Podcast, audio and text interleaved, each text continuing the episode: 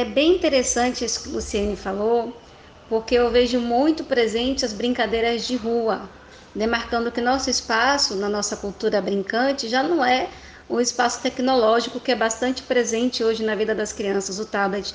Eu também brincava na rua com os meninos, com minhas irmãs, eu sou de família grande, então era pega-pega, pique-esconde, bate-lata, baleado, vôlei.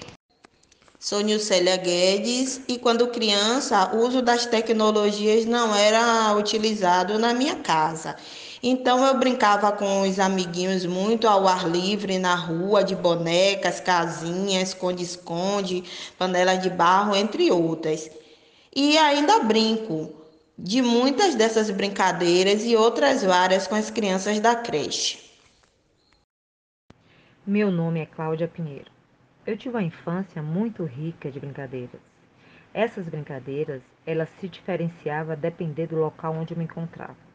Na rua onde eu morava, brincava de amarelinha, salva-latinha, pique, cabra cega, entre outras muitas. Já na roça, local que eu estava sempre nos finais de semana, eu disputava quem colhia mais fruto, disputava quem nadava mais rápido, disputava quem corria mais rápido. Então, e de todas essas brincadeiras, muitas permanecem até hoje na minha vida.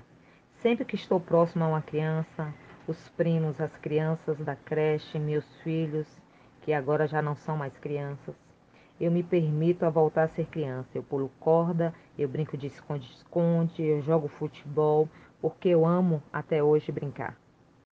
Meu nome é Maria das Candeias. Enquanto pequena, eu gostava muito de brincar de casinha, de fazer comida, e de pular cordas, brincar de professora, de médico. Mas com o passar do tempo, muitas dessas brincadeiras ficou para trás, ficou esquecida. Hoje eu, eu, brinco muito, é com minha neta, de esconde-esconde, de pular corda, né? E isso é muito bom, é gratificante por demais.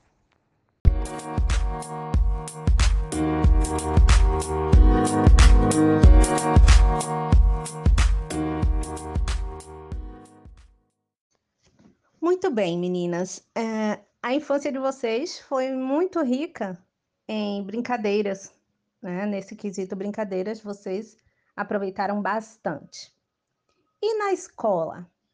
Como isso se dá na sua prática pedagógica? Fala para mim, Luciene.